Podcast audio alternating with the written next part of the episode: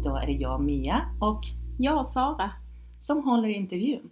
Vi ska träffa Linda som ska dela med sig av sin berättelse hur det är att vara gravid, genomgå en förlossning och hur den första tiden efter förlossning är när man har diabeteskontroller, risker, att förstå sin diabetes på ett nytt sätt när man har en juvel i magen.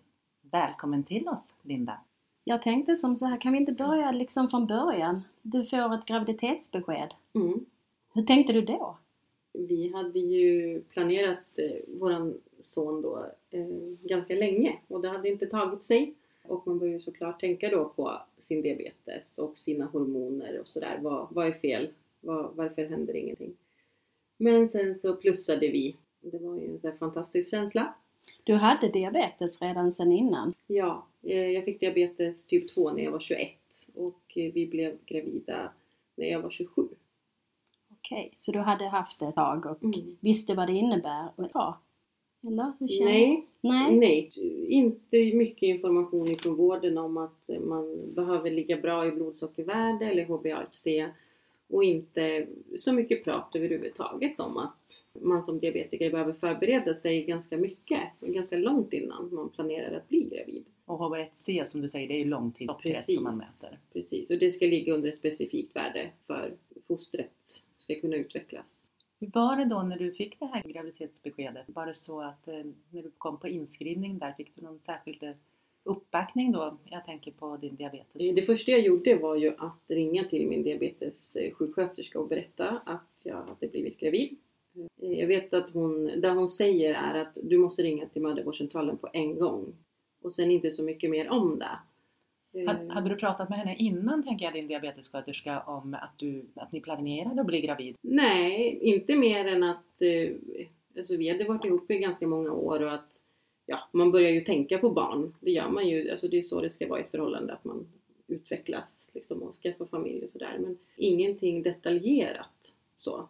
Jag, jag vet bara att, att jag kände att jag måste nog höra av mig till min diabetessköterska för att nu, nu är jag gravid, vad gör jag nu? Liksom. Hur ställer man in och Ja, men precis. precis. Men blev du, blev du rädd när eh, hon, distriktssköterskan sa så att du, du måste ta kontakt med mödravården direkt eller? Du kände att ja, ja. Eller blev du rädd? Ja, Det, det lät nästan som att du blev lite förvånad på Mm. något sätt. Ja, för jag har ju, alltså många, många av mina vänner har ju liksom äldre barn än vad vi har, så man har ju varit med på andras eh, graviditeter och den processen. Och där har det ju varit det här första ultraljudet i vecka 18 och så vidare och så vidare. Så att, eh, och inte så mycket kontakt med, med, barn, eller med mödravårdscentralen egentligen. Så att ja, jag blev nog lite sådär, vad nu då? Mm, varför Varför? Ja, precis. Men jag ringde dit och fick eh, en helt fantastisk barnmorska. För, förstod du att det var risker att ha diabetes och vara gravid? Hade du förstått det innan? nej. Nej. I, när, det var när de började prata om att jag... Det, det, egentligen det enda de pratade om i början var ju mitt HbA1c. Och jag visste ju att jag låg högt. För mina sju år som diabetiker innan jag blev gravid hade ju varit en berg och dalbana utan dess like med för höga HbA1c-värden. Så att jag blev ju snart nog väldigt orolig att oh shit, jag ligger för högt, undrar om det skadar mitt barn. Ja, och redan där då så började ju de här tankarna att jag får inte skada mitt barn och det är en otrolig stress att ha den. För det är inte, man kan inte påverka så mycket just där, just då kände jag. Eftersom att jag inte kunde min diabetes. Men det var ju alltså det här jag fick lära mig så fort jag blev gravid. Men det var ingen som hade tagit tag i innan då?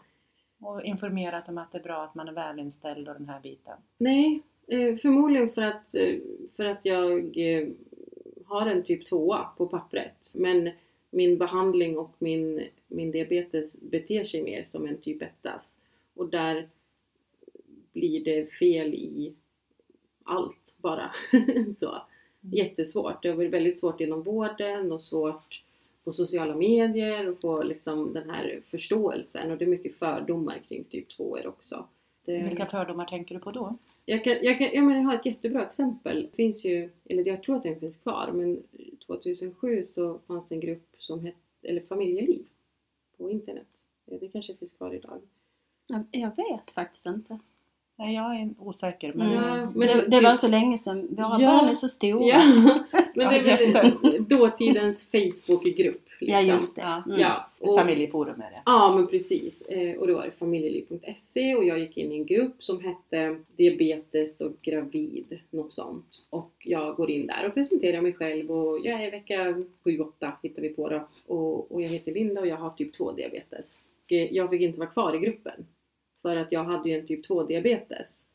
Och jag kommer så väl ihåg det här, för det var första gången som jag liksom blev alltså utmobbad eller utfryst på grund av min diabetes. Att du hade fel sak. Jag hade fel siffra bakom. Ja. Ja, och det här gjorde mig jätteledsen för jag satt ju där, 27 år gammal, första bebisen i magen. Alla vet ju hur nojig man är då. Plus då en, en ganska komplicerad sjukdom i grunden då. Och fick inte vara kvar i den här gruppen. Och de tyckte att ja, men du, du har ingenting här att göra, ungefär så, för du har, har ju typ 2 diabetes och det är inte alls lika allvarligt som det vi har och så. Så jag vet att jag var jätteledsen när jag satt hemma i mitt hus och, och bara, vad- ska jag göra? Och sen lät jag det gå ett litet tag. Och sen gick jag in i den här gruppen igen och sen beskrev jag liksom så ganska långt inlägg hur jag mådde, hur jag kände, mina tankar. Och då var det någon av, någon av dem där som, som sa att oj, förlåt. Liksom. Mm. För det de läste var ju exakt det de kände. Bara att jag satte ord på det från, från min syn på saken då.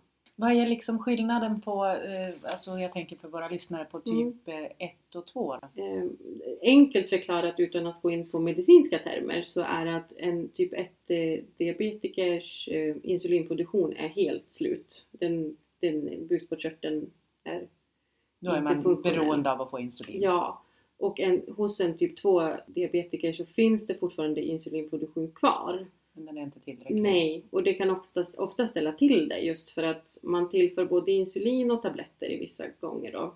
Plus att man har en egen insulinproduktion som inte riktigt vet hur mycket den ska dosera. Så det här ställer ju till det ganska mycket. Den är nästan lite mer svårreglerad då än typ 1 egentligen. Ja, den kan vara det. Men, Mm. men li, likaså, det finns många typ 1 som har en helt okej diabetes, exakt som många 2 Och tvärtom. Så att det finns ju inget facit för vilken typ som är svår och vilken som inte är svår egentligen. Så. Min har varit svår. Men eh, som sagt, det, det börjar gå åt rätt håll nu efter 15 år. Ja. Så. Mm. Det gäller ju att lära sin sjukdom också. Ja.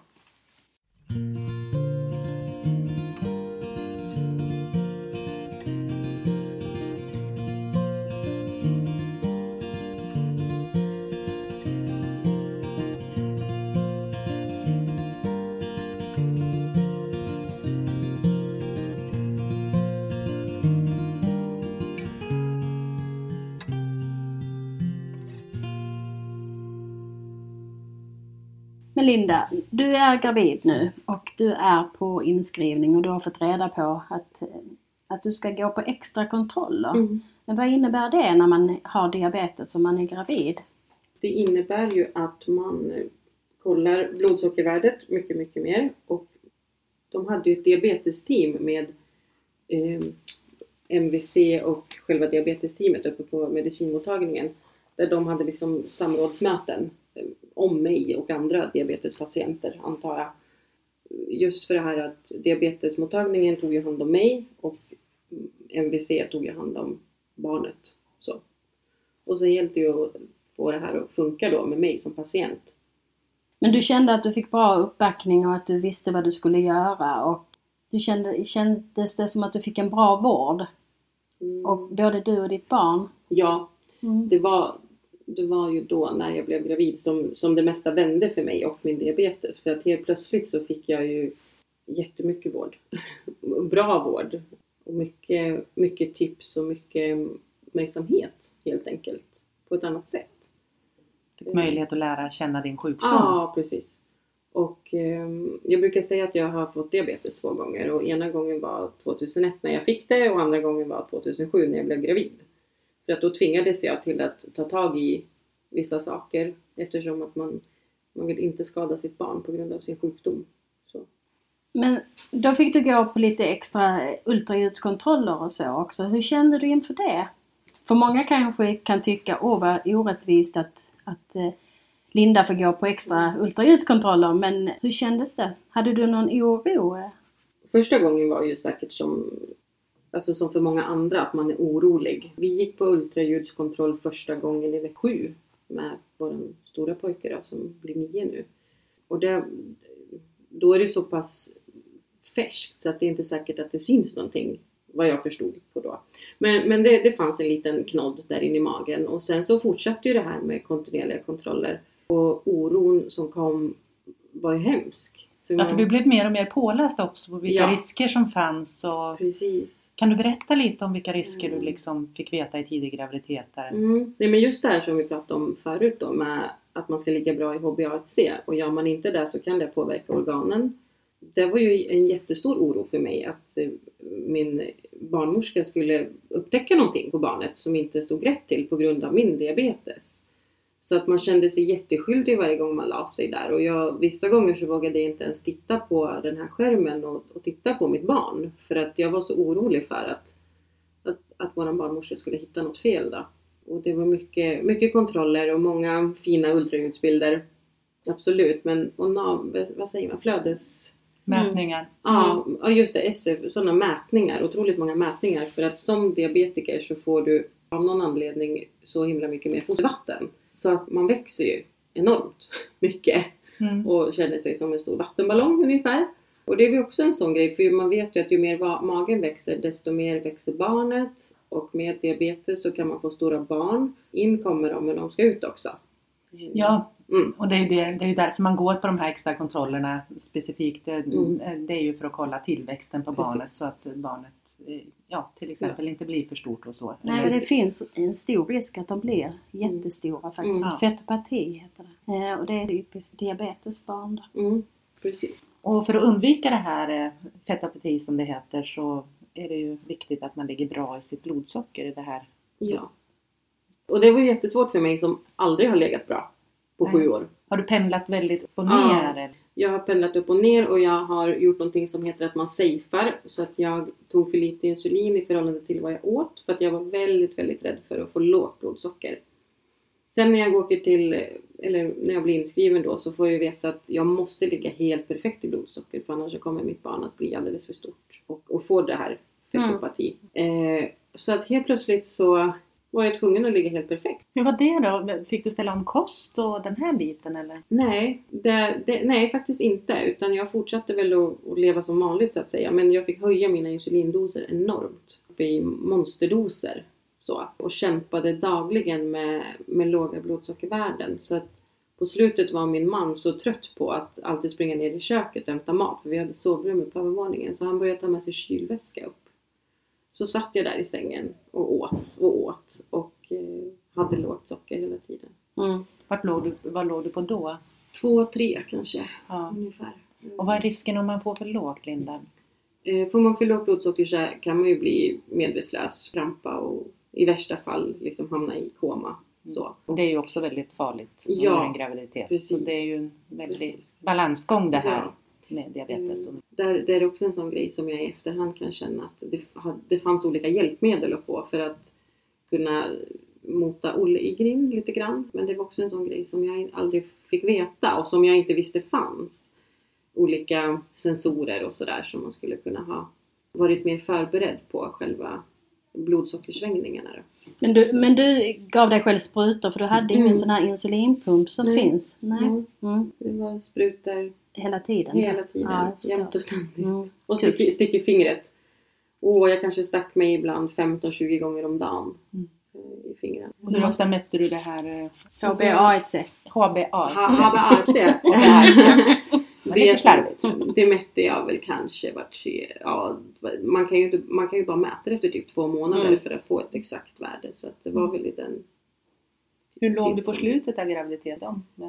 Ja, jag låg helt perfekt. Så bra till så att min, min läkare som jag hade då, Göran Elm, är världens mest fantastiska läkare. Han tyckte att jag borde vara gravid jämt.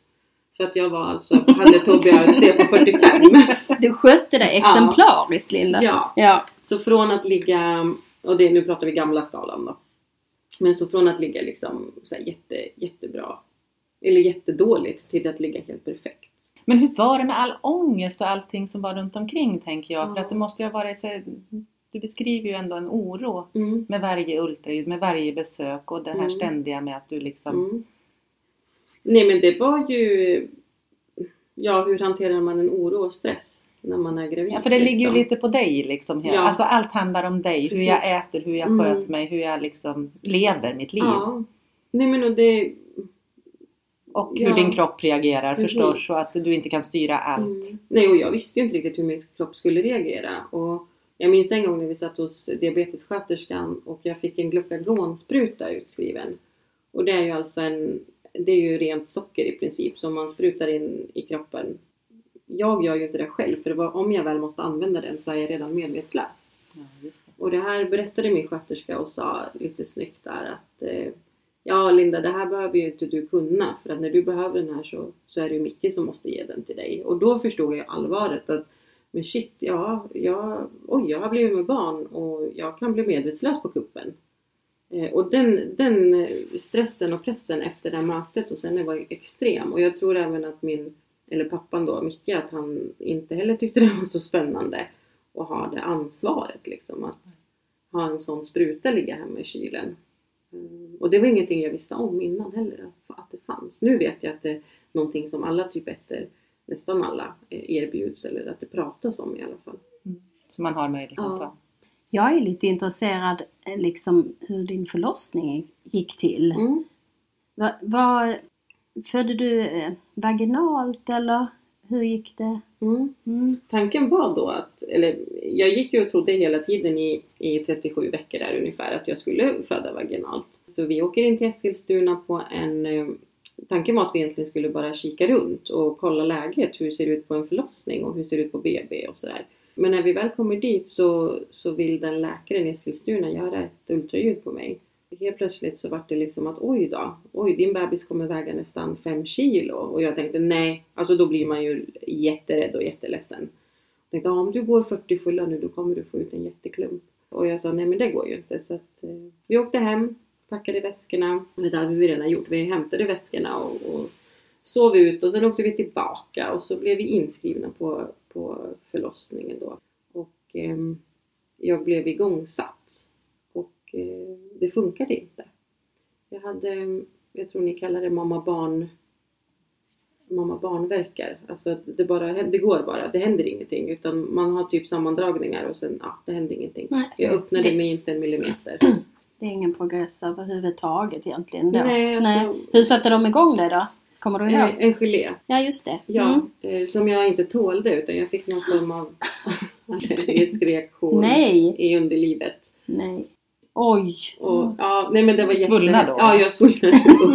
De kan inte se dig. nej, Nej. nej, det är bra att ni inte kan se men jag sitter och gestikulerar om hur, hur jag inte kunde sitta i sängen ens en gång. Nej men.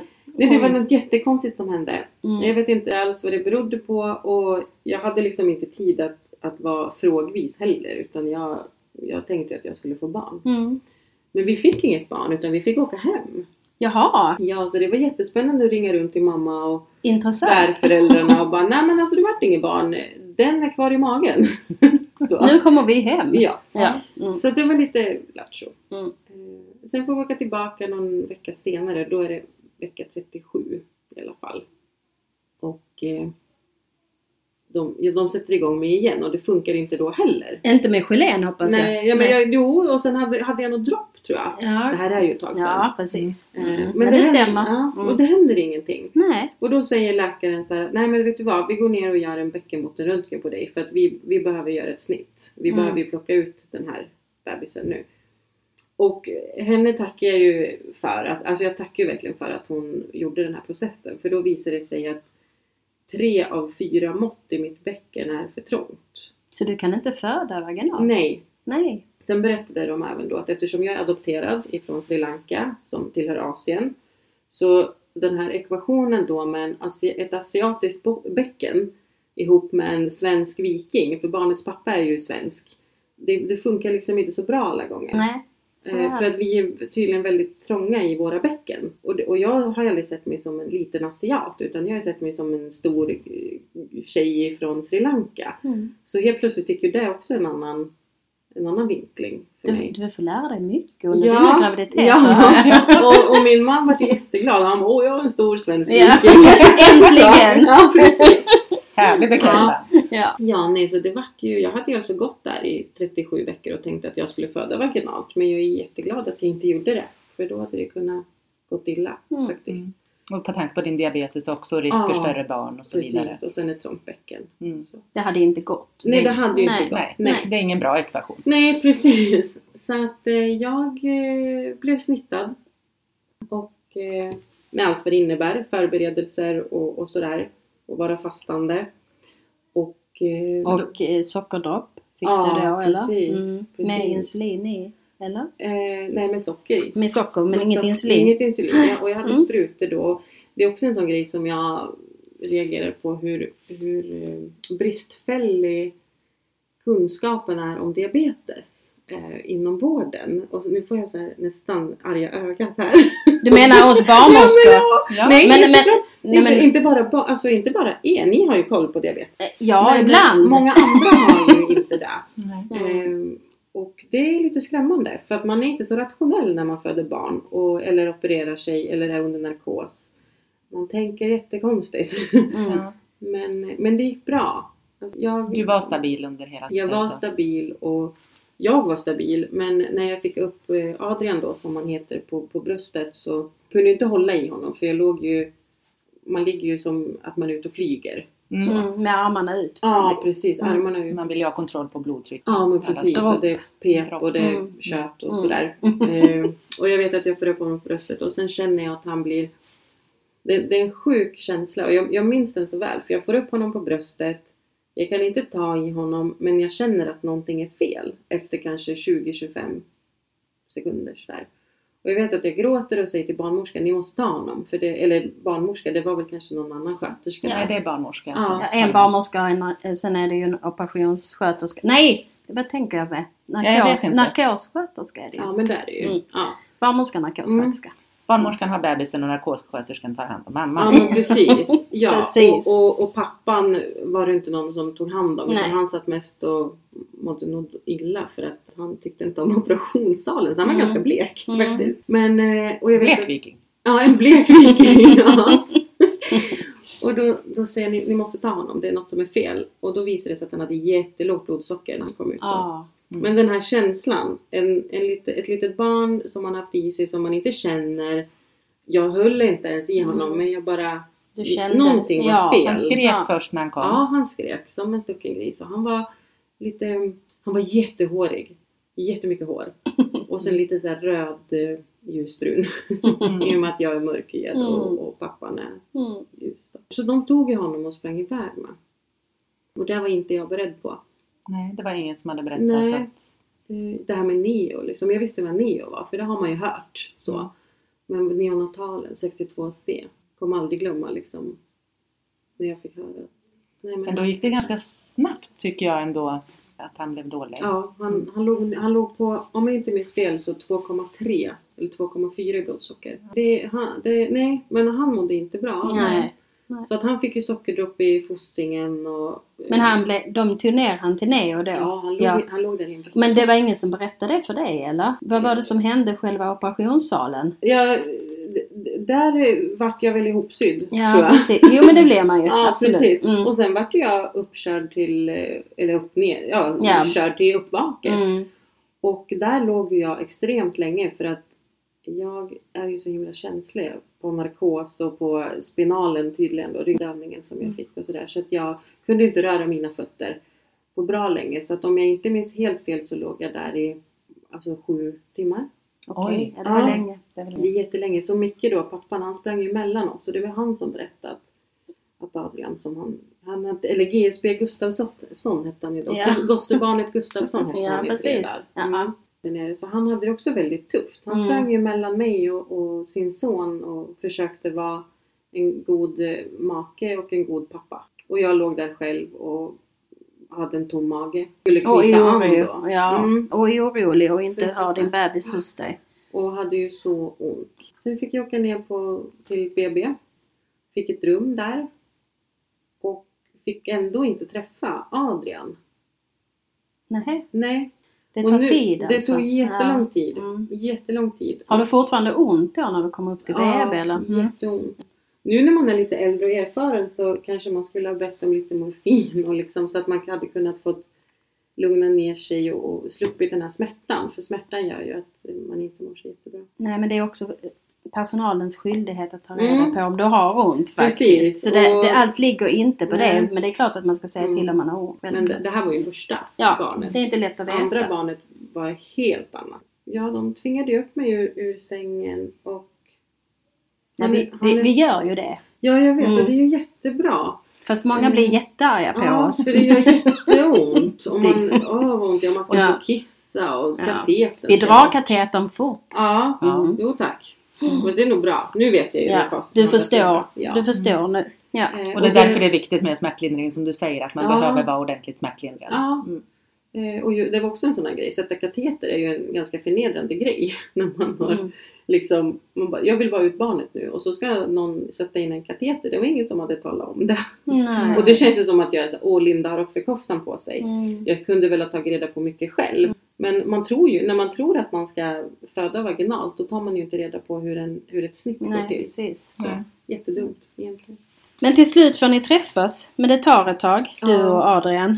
Eh, till dagen efter. Ja, Ungefär. okej. Mm. Det var länge. Mm. Det var jättelänge. Och jag minns att Micke rullade in mig i, i rullstolen då, in på Neo.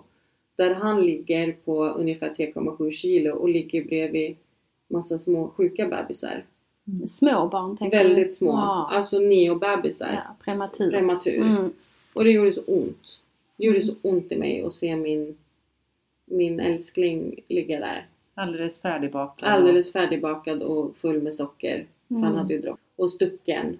De stack ju honom. Eh, det kan jag säga att det är någonting än idag. Han blir 10 nästa år. Som fortfarande så har jag svårt när han ska ta sprutor eller så här på, hos sjuksyster.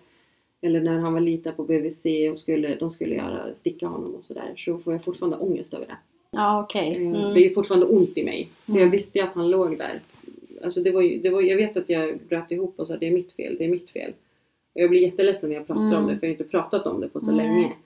Men han låg ju där och bara skrek och han skrek så att blodet, Ja, han ville ju komma till dig. blodet försvann åt helt Ja. fel håll så de Ja. kunde inte ens ta ett blodsocker på honom. Nej, han ville ju komma till dig. Ja, Mm. och det fick han inte. Mm. För Nej. han låg i sin lilla plastkupa. Och Mm. jag satt i min rullstol. Skulle jag ju tvingas amma då också. Mm. Det låter ju jätteelakt, man, klart man ska ge sitt barn mat. Mm. Men det är inte så enkelt att sitta inne i, hur många ligger det? Ibland, ja, ibland ett sex, fyra, Ja. sex barn kanske. Och det var ju fullt då, Mm. mars 2008. Och det var mycket RS och sådär. Mm, RS-virus precis. som var igång och så. Och sitta och amma då. Och så får man Och inte... folk springer Mm. runt och någon kommer och tittar och klämmer på brösten och Apparaterna tjuter. Ja. Ja, så att det gick inte. Så att jag, han är född den åttonde och sen den elfte bestämde jag mig för att sluta amma. För då hade vi varit med om en jätteläskig grej inne på rummet eh, Eh, på dagen. Och det var att mitt blodsocker toksjönk för att det går åt så mycket energi när man ammar. Eh, sockret sjönk, jag grät och trodde jag skulle svimma. Adrian grät för han fick ingen mat och Micke grät för han såg att det här funkar inte. Och då kommer en, in en helt fantastisk eh, barnmorska, sjuksköterska, Maria hette hon i alla fall. Och börjar också gråta i det här. Så där står vi och gråter allihopa och jag säger jag fixar inte det här. Vad ska jag göra? Jag, jag dör. Liksom, det var min Mm. känsla. Eh, och, och sen så vet jag att jag sa till Micke, blir du arg på mig om jag inte ammar?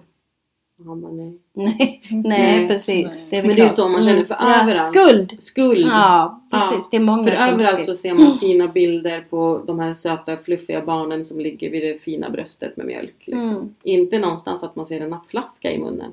Men då, den 11 mars brukar jag säga att jag blev mamma. Mm. För att då bestämde jag mig för att sluta amma och ge flaskan. Och det var ett helt annat lugn för hela familjen. Och det var, Det var ett rätt beslut för er. Ja. ja. och det var ju några äldre där, eller sjuksköterskor som kom in och ändå försökte övertala mig att det är klart du ska amma, det är bäst för barnet. Och, och jag, det enda jag kunde säga var att jag är adopterad, jag har inte fått någon bröstmjölk. Jag mår jävligt bra. Mm. Det var liksom mitt Mm. argument jag hade Mm. för att sluta tjata på mig för det här Mm. är mitt beslut nu. Och få mig inte att må ännu sämre i det. Och man kan absolut anknyta lika bra med flaska. Eh, ja, Det, det ju, I know. man, man, man har ju barnet på samma vis ja, och tittar lika mycket och man kan dela. Pappan, alltså Micke har ju fått, fått göra mycket, alltså hjälpt till på ett annat sätt. Fått ett, fått ett annat band än vad många andra pappor kanske har fått. Så. Mm. Mm. Vad skönt att du blev trygg i ditt beslut och att du stod på. Ja. Och det, som sagt, den, den, de dagarna, eller den veckan lärde jag mig så mycket om mig själv och om hur, det, hur man måste stå på sig som mamma. Redan där. Mm. Det är ju kanske, många, många tänker när barnen börjar dagis eller börjar på skolan. Men redan där så fick jag liksom stå upp för mig och mitt barn. Mm. Så när nummer två blev till så var jag ju liksom, då var det jag som var vikingen. Så. Ja, Den okej. bruna vikingen. Ja, du Vikingen vågade, från du vågade, vågade ta plats och vågade Ja. liksom säga hur du ville ha det. Mm.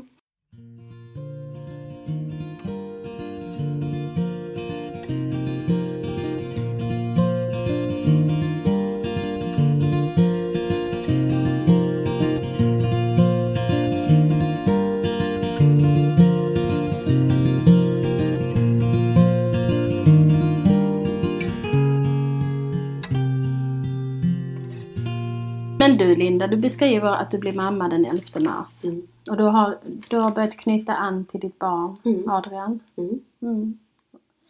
Jag tänker, vi behöver inte prata så mycket om när ni kommer hem sen just nu. Utan jag, jag känner att jag skulle vilja höra hur det var inför din nästa graviditet Mm. och hur det blev då. Precis. Ehm, ja, ja, vi gjorde om samma resa igen. Favorit i repris brukar jag säga. och blev ju gravida 2009. eh, Med, Två år efter. ja, Ja. med lillebror.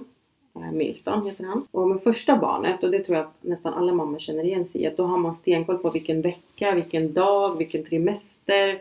Alltså verkligen så här, wow. Men nummer två, då var det så här, men jag är väl typ i vecka 21 kanske. Så, och turen, turen där, alltså om man ska se det positivt med alla ultraljud och så här, det är ju att man visste verkligen vilken vecka man var i. Och när man gjorde det här NUP-testet så var man ju i vecka 14. Tror jag.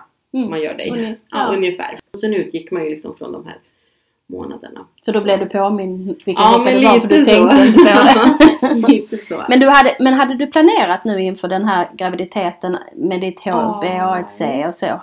Eller? Nej, Nej. inte jättemycket heller. Utan Men du jag, kanske låg mer stabilt? jag låg mycket mer stabil. Du skötte dig? Ja, för att i och med som jag Mm. sa att jag fick ju min diabetes igen då kan Mm. man säga 2007. Så förstod jag vad det innebar. Så att när, efter att Adrian föddes och så här så, så var jag i ett helt annat läge. Och då med kände du inte så, den här skulden heller kanske som du beskrev, du kände lite grann innan? Nej, Nej, inte på samma sätt. det måste varit lugnare för dig. och man var lite mer sådär. Man får ju hem så här papper att man ska inte äta det här och det här och det här. Men jag var lite busig och käkade skinka. och åt någon liten insjöfisk då och då. Mm. Det hade jag aldrig gjort med nummer ett. Utan man var mer, mycket mer avslappnad. Mm. Man är ju Vad det. skönt. Mm. Ja, Hur var det med din ångest och sånt som var så påtaglig på första? Hur kändes det med den? Ångesten över själva ultraljuden finns, Mm. de, den fanns ju där Ja. hela tiden. För det var ju samma sak där. Vi gjorde ju inte det för skojs skull, ut- för att ligga och titta på bebisen och vinka. Utan vi gjorde ju det för att det skulle kunna vara något fel. Som, Jag letar efter missbildning. ja, Mm. precis. Så det måste ju vara tungt, Ja. självklart. Och mycket, jag var mycket, mycket större med, med, med vårt andra barn då, Milton. Så att det var mycket, mycket mer tillväxtultraljud och sådana här, säger man SF? Mm, ma- ja. SF-måtten, mycket sådana mått och mycket hjärtljudskoll och sådär minns jag. Flöden och... Ja, precis. Ni går på betydligt tätare kontroller när man har diabetes också. Ja, ja precis. Eh, och där har man ju dubbelkoll både från diabetessköterskan, diabetesläkare, eh, gynläkare och eh, barnmorska. Mm. Så att man är ju Team. checkad. Ja, det är ett stort team runt. checkad Mm. från topp till tå. Så Mm. man, det är, alltså sjukvården när det kommer till det här i Sverige är ju helt fenomenal. Man är, man är väldigt, eh, det känns som man ligger i bomull på ett sätt. Eh, Alla var väldigt rädda om en. Och framförallt om barnet. Så. Men du tyckte att det kändes bättre denna gången för du hade liksom ändå koll på läget Mm. och du fick bra hjälp och de försökte inte sätta igång dig denna gången antar jag. Nej.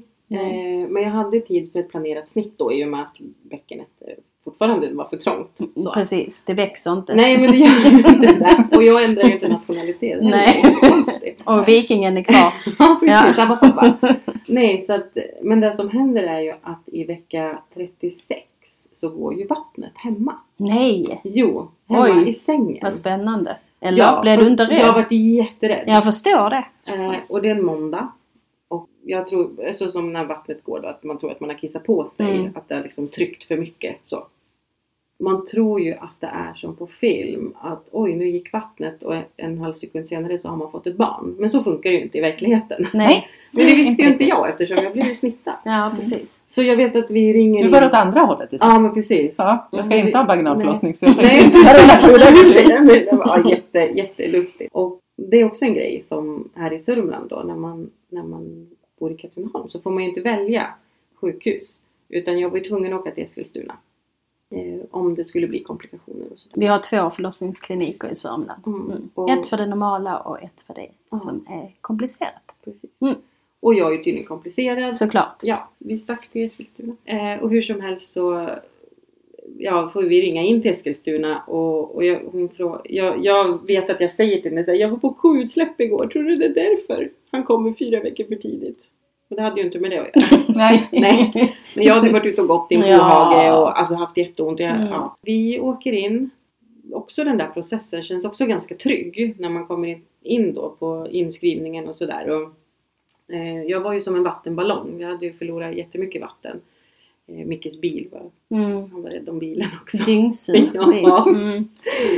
Så att eh, vi kommer in där och, och det flyter ju på liksom. Mm. Då blir det ett akut kejsnitt istället. Nej, planer- för Ja. allting stannar av. Ja, okej. Eh, Det Ja. blir ju inte de här jätteverkarna och allt. Nej, alltså det det händer ingenting i själva processen utan vattnet går och sen så lugnar det ner sig. Så att eh, klock, det här var ju på morgonen klockan sju och snittet, han är inte ute förrän klockan två ungefär. Nej men vad skönt. Då fick, fick ni landa och... Ja, liksom- förbereda sig Mm. mentalt. Mm. Och göra massa undersökningar igen då. Det var ju ultraljud och det var CTG-kurva och, och mycket sådär. Eh, och sen kommer det ut en eh, frisk pojke som ser exakt likadan ut som sin storebror.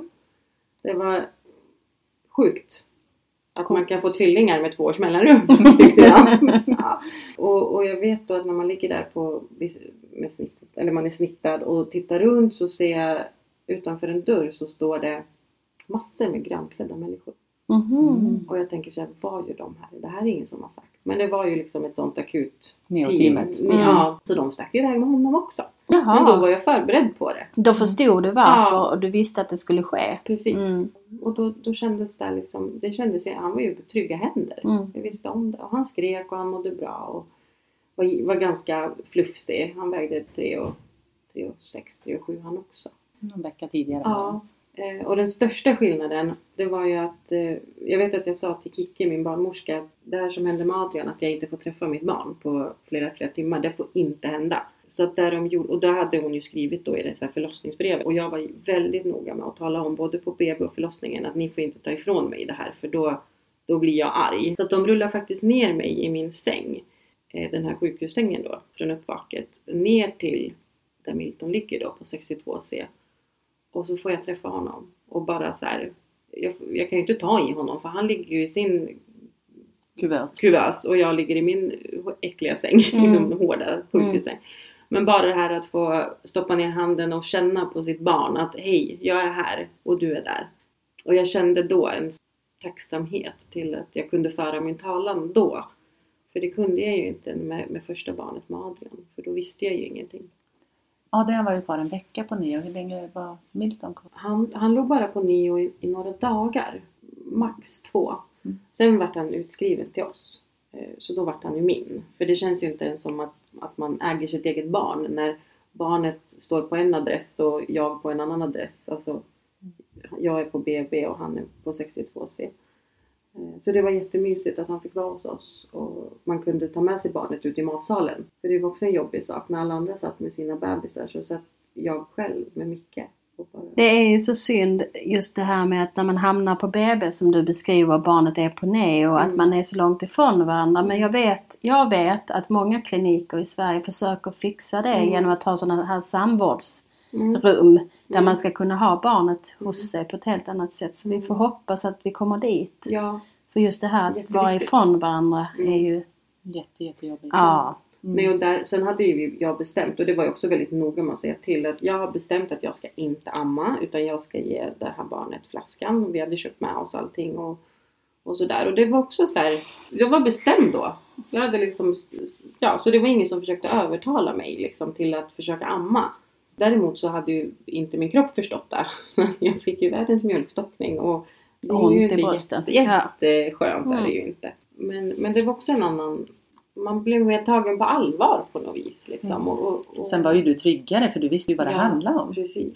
Men sen tänker jag, jag tänker som så här, ska man behöva, ska man behöva som födande kvinna stå på sig för att få det man vill? Skulle man inte kunna få det utan att veta? Mm.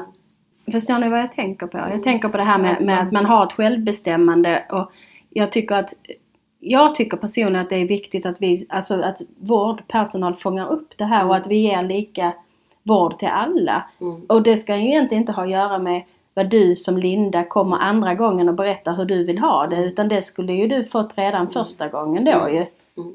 På något sätt. För, Det upplevde jag att du fick också. Jag tyckte att den här Maria lyssnade ju på ja, ja, men absolut, hon var- absolut. Men samtidigt, Att vi Vi- behöver bli bättre på det. Ja, att vi att måste se alla- alla och Alltså jag jobbar jättemycket med diabetesfrågor och Mm. någonting som jag saknar där när man sitter i diabetesrådet det är ju den här kontakten med oss patienter. Eh, när allting, alltså när det är färdigt. mm, Alltså så, diabetes blir man aldrig färdig med. nej. Men det är ändå vi som lever med det. Och jag tänker att när man är, alltså jag önskar att jag hade fått åka dit efteråt och prata med dem när jag var färdig. Hej, nu är jag mamma, här är mitt barn. Men nu vill jag prata om hur jag blev bemött och hur jag mådde när jag var här. Ja, du som är så aktiv, jag tänker det är ju diabetesdagen idag, den 14 november. Mm. Eh, Jag tänker du som är så aktiv och sitter med i rådet och allting det här, det kanske skulle vara någonting att eh, göra någon föreläsning för just Ja. vårdpersonal. Precis. Eh, Det är kanske någonting du ska ta upp. Det, för vi behöver få veta hur man Mm. blir bemött och sånt. Och det är ju, Ja. Nej, och det finns ju, alltså det är ju olika, som sagt, lika vård för alla men vi är ju olika patienter. Absolut. Och det är ju absolut. jätteviktigt att, att eh, belysa. belysa. Ja, och, och vi, ni är ju så otroligt erfarna. Men vi är erfarna på sjukdomen det gäller. Ja, ni är ju experterna kan- på ja, eran sjukdom. Så kan man då mixa det så skulle det ju bli hur bra som helst.